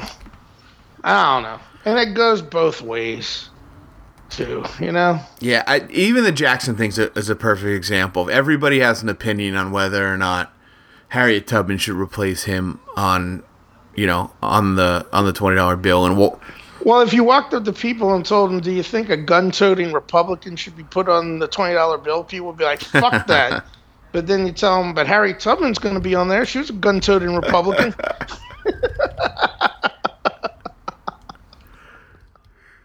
uh, like the other thing that kills me, and like, so SNL making up fun of it the other day. It doesn't really bother me because it doesn't affect my life that much. But the whole idea, like, that, like, if you own a private business that sells cakes and you don't want to sell a cake to a gay person, that it's going to come down on you and you're going to get punished. Since when is getting a cake like the equivalent of a public accommodation like a train or a hotel? I'm not a big Saturday Night Live fan. Like I don't follow, I don't pay attention. It's not relevant. It's not even on my radar anymore. Yeah. But I did come across that sketch that you're talking about with um the God is gay. yeah, and that was really funny. yeah. yeah. But what I but I was like obviously they're lampooning that side of it, but but that's what kills me. That whole idea. It's like it's one thing for rights to be had, but it's like I don't know, we still have the right the freedom of association, all that type of shit. You know, just like when you're at a bar, you can refuse service to whoever you want to refuse service to. right? You know? I mean, that was what we always were taught, and you know, no one's going to force you to serve anybody. You know, be like that guy's an asshole. I'm not letting him in. There's not going to be any civil rights for assholes. you know? Yeah. Nor it's should like- there be. Yeah, but I'm saying, like, when did getting a fucking cake or getting flowers become the equivalent of, of, of staying at a hotel overnight? You know, I don't know. It's just, I don't know. Stuff's so far out of whack nowadays. You know, just and it's just like how stupid. On the same token, how stupid all these fucking laws against transgender things are. Okay, so a guy or a a I don't know what do you call him a Caitlyn Jenner type, I'll just say, because I don't know what the hell to say. They're still going to go into the women's room because wouldn't it be that much worse if you were done everything to look like a woman to go into a men's room? Because then the men would be like, "What the fuck are you doing?" You get what I'm Yeah. saying? Yeah, go where you even without a associate with. I don't care. This reality for for as long as people have been doing this, I'm sure uh, men who actually thought they were women and start living that role, and women who thought they were men start living that role, have been doing vice versa, just because gone into the opposite bathrooms, just because that's the way you, you. They're trying to cover themselves. They're not trying to stand out. It would cause more of an uproar someone dressed like a man went into a women's room than than the person dressed like a man but who was born biologically a woman went into the men's Right. room. It's so fucking stupid. And it's not going to change anything because those people are still going to do it because they're trying not to draw attention to themselves. They just want to take a piss. Yes. So fuck it. It's just so fucking stupid, you know? That you're gonna pa- waste time passing laws over that type of bullshit. it's crazy. When when shit's been going on that way forever, it's still gonna go on that way. I guarantee you, no matter where you fucking go, if you're in Mississippi or you're in North Carolina, if you're a transgender, you're still gonna walk into the bathroom of the one you identify with because you don't stand out. And with the what I think, like that guy Mike Huckabee, you know that asshole yes. the former governor of Arkansas. It was like last year.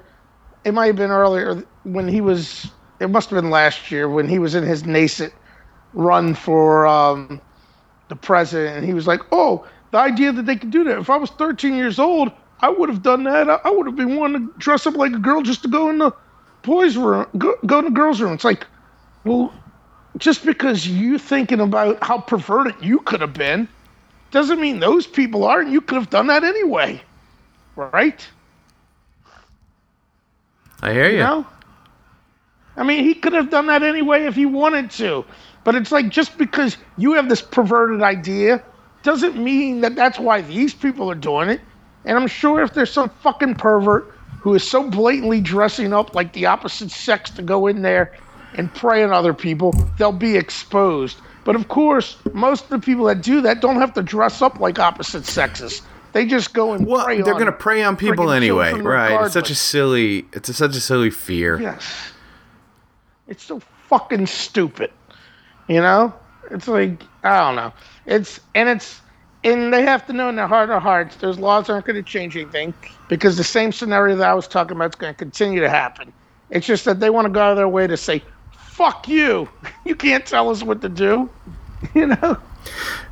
I don't know. That's what it is. It's a real fuck you to the LGBTQ. Yeah, it's all just silliness. Like, I mean, at this point, Yeah, but that's what it is. In the mortal words of, uh, just like that drive-in poo-poo platter place is a real fuck you That's to it? Kowloon. that's it. Yeah, that's what it is. It is a fuck you to those people because they have to know that law is not going to be effective. Right. You know? All right. I don't know. It's just, it's just fucking ridiculous, man. I don't understand why everybody friggin' is obsessed with everyone else's fucking sex life. You know? What happened to live and let live? hell, Right. Yeah, sodomy was it. You know, sodomy was illegal a lot of places and was perfectly considered cool to be illegal up until 13 years ago, which is nuts. You know? Like the Supreme Court overthrew that Texas sodomy law. That was only in this century. Isn't that kind of crazy? Yeah. The idea that they could pass laws telling you what type of sex to have in your house between consenting adults. Listen, there is nothing going on in my bank account. There is nothing going on in my bedroom. But there's two places I don't want anybody telling me what to do. My money Yep. and my private time. That's Well, and that's basically what I say about myself as a small L libertarian. It's like problem is I want to keep all the Democrats out of my money and I want to keep all the fucking conservatives out of my personal life. yeah. You know? Yeah. It's like there's got to be a place for us, you know? But I don't know. That's my rant of the night. I don't even know how we got Either do I, but uh, we are uh, we are long-winded and exhausted at this point. But we haven't talked about Pearl. Um, R.I.P. Yeah, man. Dude, you know, I knew Pearl was great and all that, but obviously I don't really remember much about Pearl, being that I was a little kid at Yeah. the time. You know, and I'm sure I watched a couple of those games, those big Monday games and stuff like as a nine, eight or nine year old kid, and those CBS Saturday morning games, which is the first place I ever heard of Syracuse, where, you know, Big Monday and the games they used to show on CBS on the weekends, Right. you know? And, um, but dude, the outpouring, you know, like it's, it's crazy. Like, I mean, obviously Prince trumps it, but the amount of friggin' press that the death of Pearl Washington was given. I mean, it just, I mean, it's right. Did you see the Jim Boeheim press conference? Yeah, I did. Real touching. He was like crying. He was trying to Yeah, get through real it, touching. you know? Like, and he has every right to be said. Pearl is the reason Syracuse basketball is Syracuse basketball. yeah. You know, like he is a giant. You know, it, it's ridiculous. I mean, everybody. Uh, did you watch that NBA and TNT? I did. I sent did. I took the eight minutes. I was having a super stressful day, and I was like, you know what? Fuck this. Let me let me take eight minutes for myself. And upon your recommendation, Yeah. I I, uh, I took a little watch, and it was uh, it was nice. Yeah, I mean, because yesterday I just saw like the one minute or so of Kenny Smith talking out of that snippet. And then this morning I saw, I was like, right, I was like, oh, the eight minutes, because I was, because when I saw it, I was like, well, Barkley and them didn't say anything, you know, but it, it was interesting. I mean, it, it, he was on the back of the Daily News today. You know, they had a good quote by Derrick Coleman under it. You know, uh, uh, Sports Illustrated, Pete Thamel uh, retweeted uh, a thing from the Vault, the SI Vault, from a story Curry Kirkpatrick wrote about him in 1984, I think it was. You know, when he was a freshman. Like it's like, like I knew he was great. I'm just blown away about it by obviously he was considered even greater than I even knew. Well, You know? we've talked about it before. Like uh, one of our first episodes, we kind of talked about like how did we get into you know college basketball and and Big East basketball and the '85 uh, Villanova national championship, Villanova Georgetown was kind of like the Yeah. first. That's my first real concrete memory of like caring.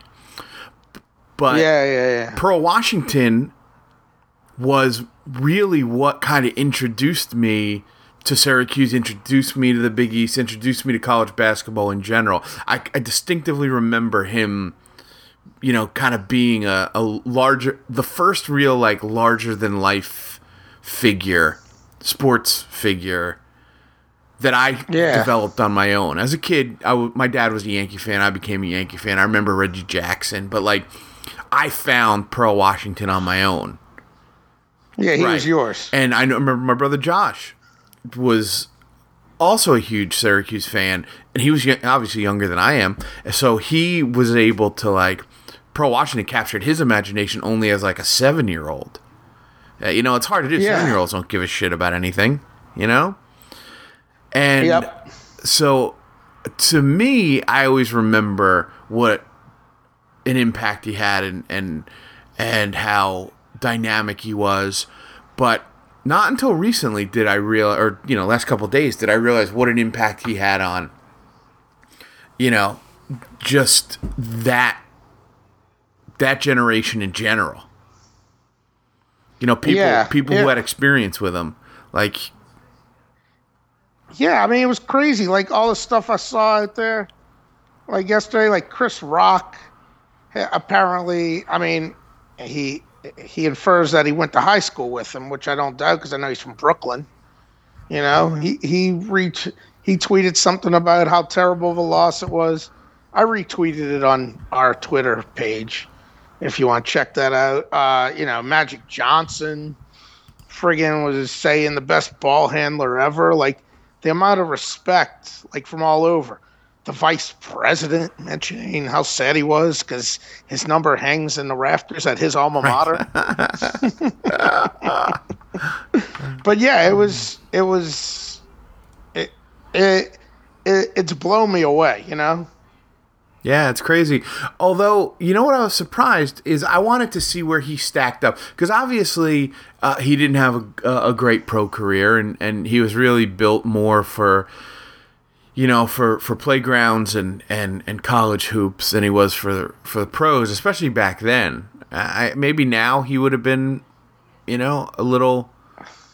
He maybe he was ahead of his Well, time. I mean, everything I read was saying basically one thing I read actually blamed part of it on being on crappy teams, which might have been part of the problem because he was on the Nets. You know, you know how terrible the Nets were, and then he was sent to the Heat, which were an expansion Right. team. But the other issue seemed that they would point out in a lot of these obituaries and whatnot I was reading was, you know, he didn't have a great shot to begin with. He was kind of small, but he was he was slow too. His game was more suited for like the college Right. style, right. you know, like and not for like the speed of the NBA. Which which happens. There are tons of great collegiate basketball players who don't translate to the NBA.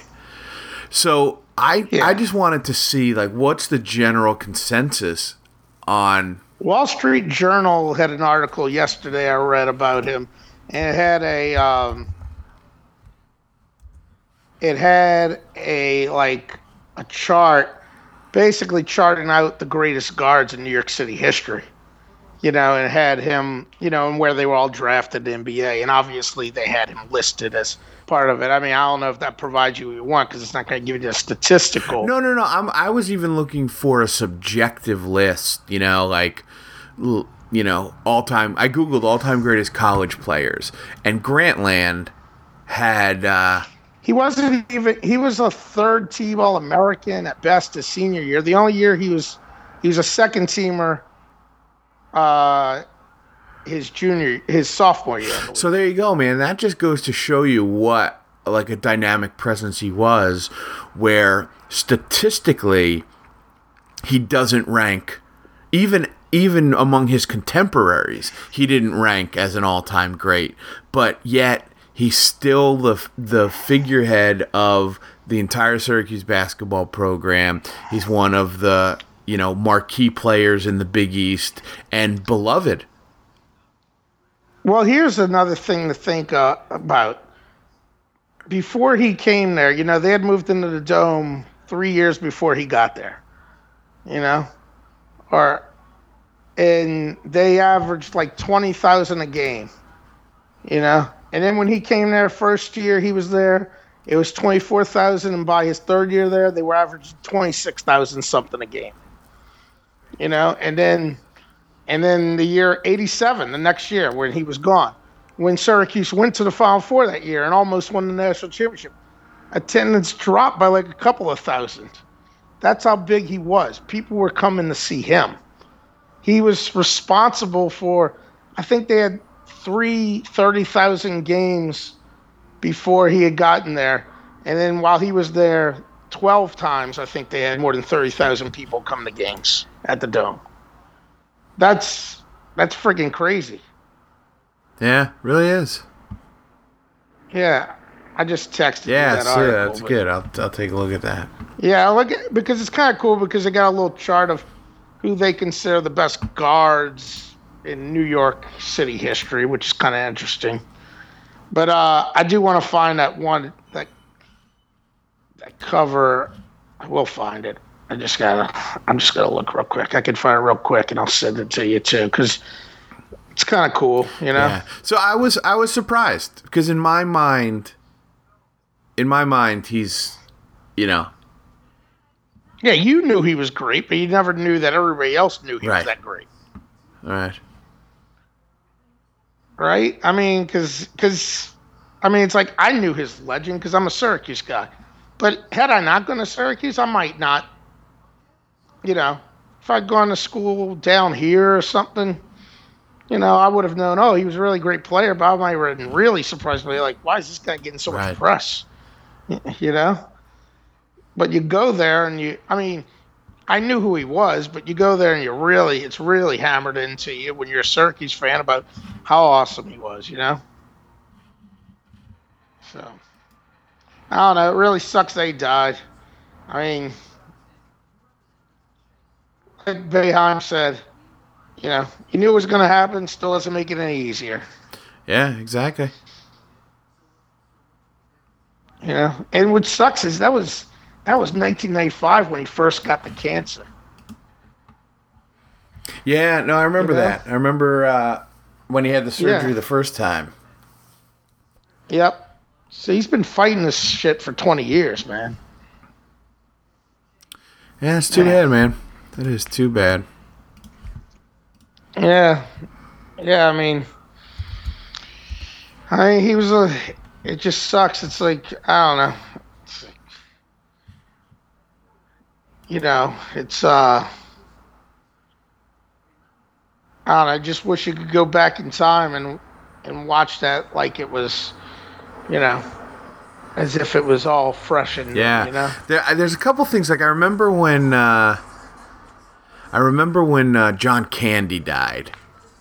We were in uh, we were yeah. we were in college, or at least I was a freshman or sophomore, and uh, it had a huge impact on Laughlin. Like he was really like like shaken up because I think it was yeah. like the first person that he identified with, or, or, or he that was part of his youth that he identified with that had died. You know, yeah. And then I remember when uh, we were recording podcasts uh, at the time when Robin Williams died you know, and, yeah. and you had, you know, kind of said a couple things about it while we were, you know, just kind of chatting about it. And, you know, I probably. Pearl Washington's not that guy for me, but but it's close. You know, it's kind of like, wow, yeah. I remember this time at a point in my life. It kind of takes me back to a point that you know that I really enjoyed and and kind of you know, as evidence of mortality. You know? Yeah, I mean, I, that's the same way I feel like when I, I mean, not there to die, but like as much as I can stand Peyton Manning, when Peyton Manning retired, it's like, well, that's my mortality right Yeah. there. You know, he's my age.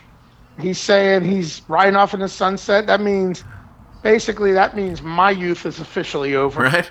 When people my age are officially too old to be playing boys' games anymore. you know, I mean, that's what it is. Right. You know, it's like as long as a 40 year old dude was in the league and playing, or 39 year old dude was in the league and playing, and meant, well, I'm not totally over the hill yet. But it's like, uh, well, there it is. You know, but like, I mean, I felt that way when, like with Robert Williams, I felt that way when, friggin' when I was in college and Farley died. You know? And then I felt that way a while back when Garry Shandling died because when I was a kid, I used to watch the Garry Shandling Yeah. show. You know, and I, I always get sad when like a good comedian dies, but uh, but like we talked about with Robin Williams, you know, the you know the re it's all the same reasoning, Right. you know. I mean, it's the rare genius, and then also, you know, uh, the Robin Williams thing's even worse because he just he didn't have to Right. die, you know. Whereas, I mean, Chris Farley didn't have to die, but Garry Shandling just Yeah. died, Yeah. you know.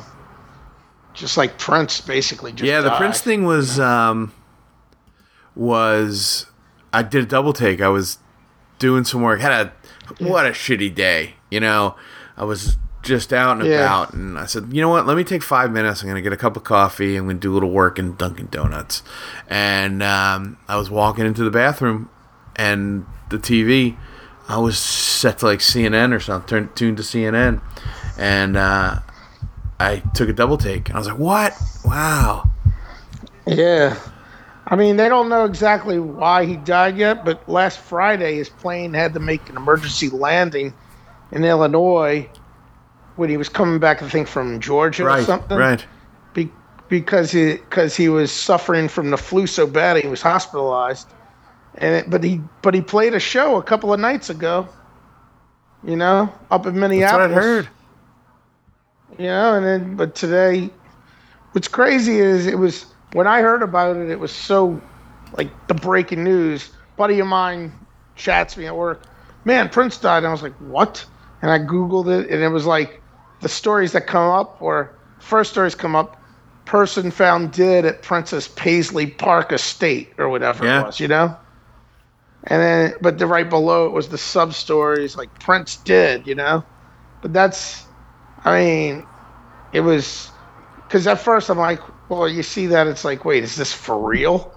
You know, like because because they've had hoaxes or not even hoaxes, were false reports of people dying, not exactly hoaxes, but just you know. And then when it says person dead, and it's like, oh, it's been confirmed that the person dead is Prince. And it's like, holy Yeah, fuck, yeah. you know. Yeah, it was like when Philip Seymour Hoffman died. It was the same sort Yeah, of thing. exactly. You know, I wasn't sure at first whether it was true or not. Did he really die? You know, there was. I remember there was an issue over that, and that was the same sort of thing that happened here. Jeez, because it's like it's unexpected, you know. It's it's insane, Yeah. man. But that's two friggin' two prominent people in two days. I mean, one more prominent to a smaller community, but still, you know, both prominent with with both Yeah, of totally. us. Totally.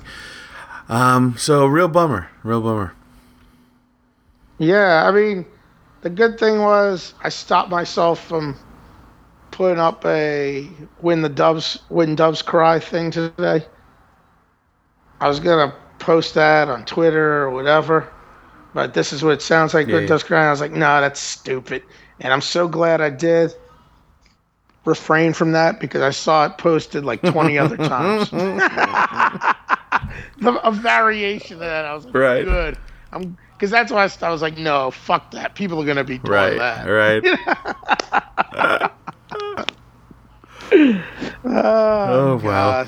Oh well. Um, I think that's a that's a good note to get out on. But you got anything else? Uh, well, just real quickly, we had a quick. I had a quick three to four hour hangout session with Eric Burgund on Saturday. So Oh yeah, was what was he in town for? A bachelor party. Nice. You know, and I told him straight up I wasn't gonna go do bachelor party stuff. But uh but he got in touch with me on Saturday, but he just wanted to hang out down at the quarter, but I didn't care. I was like, I'll get down there and his flight was leaving the next morning like at seven AM, you know? They're like, Stay out, stay out. Him and uh there was another uh sandwich guy there, Ryan McCarthy, who was like, No, you're staying out with us all night. Well, by seven o'clock, they were putting him in bed for good, you know? I was like, good, that guy's not going to be here to harass me. I was like, I really got to get home and feed my dog. I was like, if my dog wasn't at home, I'd say, fuck it. But he is. So I'm going home. I'm not going to leave my dog sitting there hungry all Right. night, you know? Right. So, uh, but plus, I wasn't ready for the bachelor party hijinks. I don't know how late they stayed out, but I texted him next morning or next afternoon because I was like, how was that? That flight must have been miserable, you know, because, you know, they were on the road. He was on the road to to get him boozed up again. And I don't know, that's aggressive to be doing a bachelor party and hopping on a flight at seven on Sunday Yeah. morning. But Burgund's that, that's a good uh that's a good hangout. Burgund's a good guy. Yeah. Yeah, I had a He came time. up for the first time. He was a high school kid. We were freshmen, and, and uh, BP came up to visit Mike, and um, and Burgund came with him.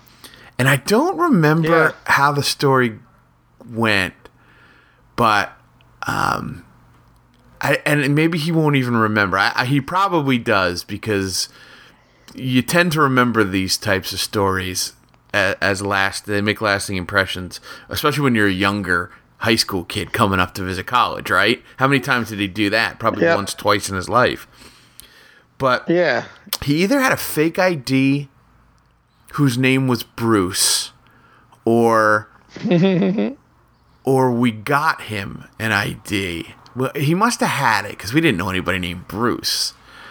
So he probably Yeah. had a fake ID named Bruce. Bruce. So we referred to him as Bruce all weekend. But it must not have been a, it, it must not have been his like fake ID because he wouldn't he couldn't remember that his name was Bruce. You know, if you got a fake ID, Plus, you're a high school kid too, you know. But if you have a fake ID, you remember all the details of that. Of that. no, I know, I know. Um, so forever, I'd call him Bruce, and he, he got the he got a kick out of that. So, um, Bruce, nice. yeah, he's out in Colorado or something, right? yeah, he's in Vail. I'm not sure exactly what he does for work, but I know he's an extreme Yeah, athlete. I think he- crap about I think he that. does like some type of real estate type of thing. Yeah, something like that. I'm sure. So, But um, but he's he's a handsome. yeah, he is a handsome devil. he is a handsome devil. But no, he's a really good guy, and I wish I would have had a lot more time to hang out with him, but I I just didn't. He's like, he's like, oh, sorry, we'll get in touch with you yesterday. I was like, yeah, whatever, man, it's cool. I mean, originally, even when we first talked, the whole idea was, well, I'll I'll go get a beer with you. I wasn't. I going for me going to the quarter was enough of a concession because I. I told him, well, yeah, let's get out of the quarter. We'll go somewhere else. You know, we talked on the phone the day before you know as but you Yeah. know how it is people get down there and it's like a you know the tourists the rowdy drunken guys it's like a, a whirlpool they're stuck in Totally. you know so i was like fuck it i'll come down there and hang out with you guys. But i was like first we gotta we just can't do the bourbon street thing right away. So we went to like a little bar literally a half block off of bourbon street you know because i prefer those places more than the bourbon street Right. scene. You know, eventually we did end up in Razzoo, which was one of the places we were hanging Yeah. out with, uh, with the, the Yeah. Blue Whore or Yeah, whatever. you know? exactly. But I was like, all right, I gotta go. I was like, I just, you know, I was like, I want to make sure I can get behind the wheel of my car and drive home and not have to worry about fucking being inebriated and stuff, you know. So, but um, so you know, it was quite a whirlwind of Boston and sandwichness for the past from April 7th through April 14th. Yeah, a lot of chowder. A lot of chowder. Yeah, or April 16th. Yeah. Yep, lots of chowder. But that's all, I right, got, man. All right, I'm glad. Uh, I'm glad we got this one in the books. It's been a while. I needed a need a little recovery after uh, after Yeah. Boston, and I'm yeah, me too. I wasn't ready to go last week. I had a feeling you weren't dying to go either, so that was that was fine with me. You know, but I knew we had to go soon while everything was still fresh, and I could probably talk about another friggin' 20 minutes of stuff like going to the Sox game on Monday and all that. But but I really don't feel like recording anymore. yeah, right we've been now. going an hour and forty five minutes. That's uh, that's Yeah, solid. that's we haven't been that long in a long time. but um, gonna be tricky next couple weeks. Um, stay on top of me to to get uh, our next episode in the books because I'm gonna be um, I'm gonna be exhausted. We're uh, starting walk season. Canvas in the town. Well, the actual walks start next weekend, oh, and you actually got to walk in and them, uh, well, I got to be there at them. I don't necessarily Oh. have to walk the walk, but I'd have to. I do have to talk. gotta talk I talk, do have to talk the talk. Um, Nice. So I've got one More importantly, you got to wake up way early in the on morning. so it's like it starts Thursday, it ends Monday. That's on top of working the Wait, they do the walks during. so weekday? Thursday is the setup. Oh, Friday are logistics. Um, Saturday is the pre event setup. Sunday is the event. Monday is the breakdown. Huh. Then I've got to work Monday, Tuesday, Wednesday, and then start it up. So I got walks on the 1st, 7th, 14th. I take a break. Oh no. It's 1st, 7th, 14th, 22nd, June 5th. So I get a weekend off between the 22nd and the June 5th. Damn, that's intense. It is intense. It's intensity in 10 cities. Or five cities. Yeah, five cities. So, um, yeah, it's gonna be rough next couple weeks. But the good news is, um, is that I'm burning through my my contractual hours. So they they gotta Oh, buy me out uh, once I hit a dozen. So that's how my deal works. Is I've got a thousand hours over the course of X number of weeks, and once I hit my hours, they they owe me overage. So they got to buy me. They've got to buy that overage back. So if I have Yeah. five weeks, you know, if, if if I've completed my assignment or if completed my hours five weeks before the assignment's over, they owe me five weeks worth of pay. So technically, I could sit back and you know kick up my heels and get paid for doing nothing for five weeks because I was working overtime essentially on the front end Yeah. but um, they just buy it out. They give me a check, and then I start a whole new deal over again. huh. Well, you should kick your I heels. know up. I'm gonna have eight weeks of uh, of overage in this deal. it's a 40 week. It's a 40 week deal. Damn, that's it really crazy. is. So that means I've been I've been busting my ass over the last you know over the last six weeks or so. I put in Yeah. double double time and a half. So, um, but I can use the money, so I'm not complaining. Yeah, I hear you, man. Times are Times tight, Times are right? tight, brother. All right, man. Well, then on that note, with apologies to Kirk's brother, we'll see you guys next week. Yeah. Good night, Fredo. Buenas noches.